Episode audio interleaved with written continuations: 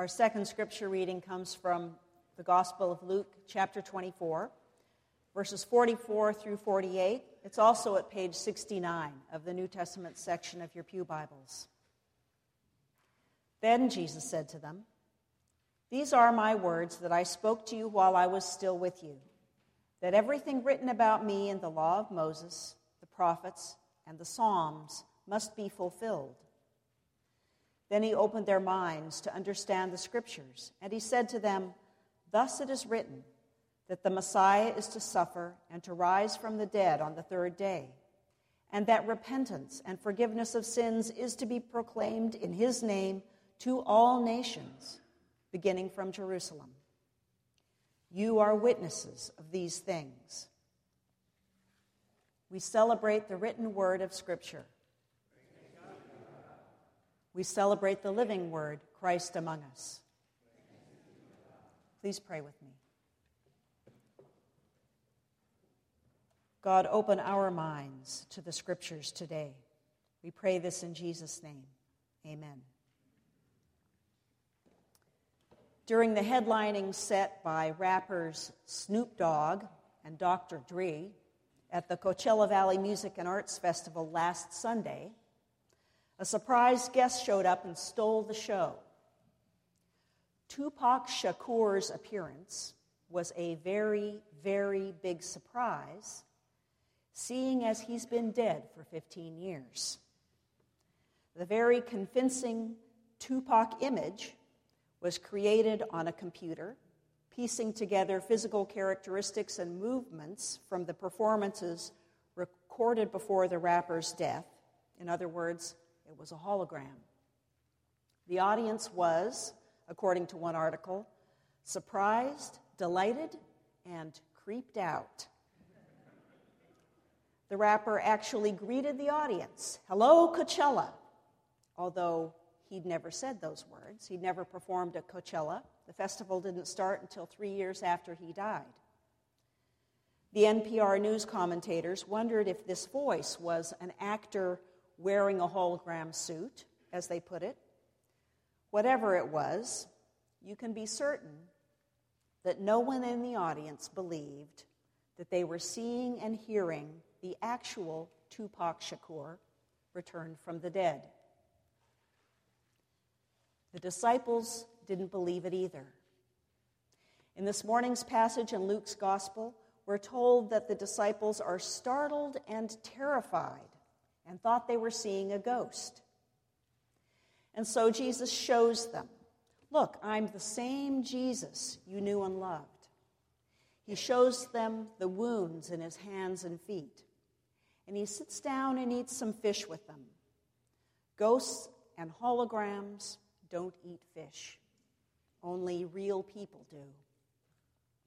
In his presence, they finally get it that all along God wanted everyone, everywhere, to understand God's loving two part plan for saving God's creation. First, repentance, which is shorthand for come back to God and God's love, quit wandering off into territory where love is not the most important thing on your agenda. And two, forgiveness of sins, our own and other people's because forgiveness is the only way we can get along peacefully with each other after we mess things up, which we inevitably will do. Jesus says the disciples are witnesses to this, this two part plan, and to the resurrection that is its exclamation point. And they are to proclaim it. The Holy Spirit will come, that, that is what happens on Pentecost and then they will have the power to do what they need to do. So, in es- essence, Jesus is saying, Over to you.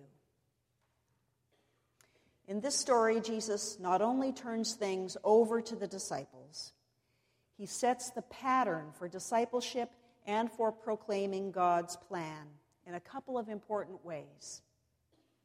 First, belief grows out of doubt. Belief and doubt are not opposites. But in order for people to act on their beliefs in the face of their doubts, they need to see something, to experience something real. Jesus invited the disciples to touch him. He ate with them. He gave them very concrete physical proof, and they were transformed. We are not so different from those people 2,000 years ago. For the people in our world to believe the message of the love that Christ brings, that we are to bring in his name, they need to see it in very real, very concrete ways. Theology is good, theology is important. Church doctrines are good. They were hammered out over centuries of faithful study and prayer. But theology and doctrine will not transform anyone if people cannot see God's love and Christ's teachings in the church in more real, more immediate ways. There are many ways here at First Presbyterian that we strive to get real about God's love, to communicate to our own community and to the world beyond that we are disciples of the same risen Christ that ate fish and showed his wounds. We show it with our winter shelter, which wound up just a week ago last Friday, with the meals we take to the Mill Street shelter all year long, with the ministry of our deacons who visit the sick, give financial aid to folks in crisis, help students buy their books, many other things, with our work for justice in Israel Palestine with our work for full inclusion of gay, lesbian, bisexual, and transgendered folks in our church and the larger church, and many other ways. But I want to focus in particular on a couple of ways we strive to get real because of what is happening here today in real life, in real time. First, as Diana mentioned it, today we will celebrate the sacrament of baptism. Baptism is the way that we announce you are a part of this church family and a part of the larger family of the church in the world. When we baptize a child, we as a congregation promise to welcome that child and nurture her in the faith. We promise to be her extended family. Recently, one of our young people who's now in college wrote to me First Presbyterian Church of San Anselmo is my home. I have basically grown up there. For me, it was youth group and being really involved with that, and also that the church helped me out when I needed it. Nurturing kids, of course, means nurturing their families. We call the second pastor, Diana, to express in a very real way our ongoing commitment to children, youth, and families. But it takes a village, doesn't it?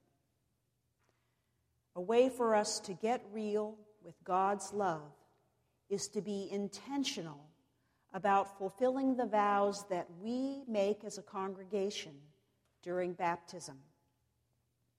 This means getting to know the children in our congregation, getting to know their families, and learning more about what it's like to raise children in Marin in 2012. A second way we strive to show the love of God in real concrete ways might seem at first to be unrelated to baptism, but it's not. And it might seem at first to have nothing to do with Christ's message, but it does. Today is Earth Day. A number of years ago, our congregation made a commitment to global stewardship, which includes stewardship of this blue green planet Earth. This commitment is related to baptism because we can't nurture future generations if we are not caring for the future of the planet that we will pass on to them. It is related to Christ's message because when Jesus opened the disciples' minds to the scriptures in today's passage, he was saying that there is continuity between the Hebrew scriptures that we call the Old Testament and his teachings. Jesus stood firmly rooted in the Old Testament tradition that the earth is the Lord's and all that is in it, as the psalmist wrote. That God created this good earth for our use and care, and we are to be good stewards of those gifts. Here at First Presbyterian, we express our real commitment to the stewardship of creation in a number of ways. We have what is probably the largest solar panel array of any church in California, maybe the United States. We should check that out. It's right up there on our roof, soaking up the sunshine and making electricity. We have a green team, which recently, thanks to Dave Jones, took an inventory of our trash. Dave did a little dumpster diving in order to see how we can reduce our waste through more recycling and composting. While Jesus didn't have to worry about global warming or the ways that we poison the planet, I am convinced that he would add caring for God's creation to the list of areas needing some personal and societal repentance. I heard a story about a whale on the radio yesterday as I was driving along I 5. It isn't a new story, it was about something that happened in 2005. A female humpback whale, as big as a school bus, had become snared in crab pot lines while traversing the usual migratory route between the Northern California coast and Baja, California. A rescue team was thrown together quickly to deal with the situation. The rescuers didn't think that there was much hope. They said they thought they were looking at a dead whale. She wouldn't let the boat get close to her, so the divers jumped into the water to get near enough to cut the nylon ropes that were ensnaring her. The four divers spent about an hour cutting the ropes, and this is a risky undertaking since a single flip of the 50 ton mammal's tail could easily have killed any of them. The diver who cut the rope near the whale's mouth said her eyes followed him the whole time. Eventually, they freed her, and in an instant, the whale disappeared. But then one diver saw her barreling toward him from below. He thought he was a goner. But the whale slowed and came close to him and looked at him with her grapefruit sized eye and then she bumped his chest gently three times. And then she did the same thing to each of the other divers. The divers were convinced that the whale was saying thank you. Now, yesterday, this story was followed by a new commentary from an animal psychologist who said the divers were just projecting human emotions onto another species. But one diver said, He would never be the same. I will take this to the grave, he said, that she was expressing gratitude. Was the whale saying thank you? We may never know for certain. But what we do know is this being there, experiencing the real whale, made all the difference. The divers were transformed. Susan Andrews writes On Sunday morning in contemporary America, modern disciples come straggling through the church door, weighed down by cynicism, stress, pretense, power. They are sophisticated lawyers and skeptical scientists and shell shocked journalists. She pastored a church in Bethesda. That's probably a pretty accurate description. Skilled practitioners in the seductions of the world, she writes, but nervous novices in the realm of the Spirit. They, like the first disciples, yearn for the living presence of God. In their objective world of fact and truth and matter and money, the church's world of mystery and meaning and risk and relationship seems silly. And so they are eager to discuss and debate the idea of God, but unprepared to experience or recognize the presence of God. They do not yet realize that it will only be through pounding hearts and burning hearts that they will come to believe, that they will come to recognize Jesus. Pounding hearts burning hearts, transformation.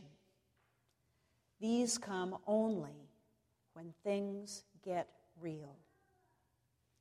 May God help us to be the fleshy, transformative, real presence of Christ to each other, to our community in San Anselmo, and to the world. Amen.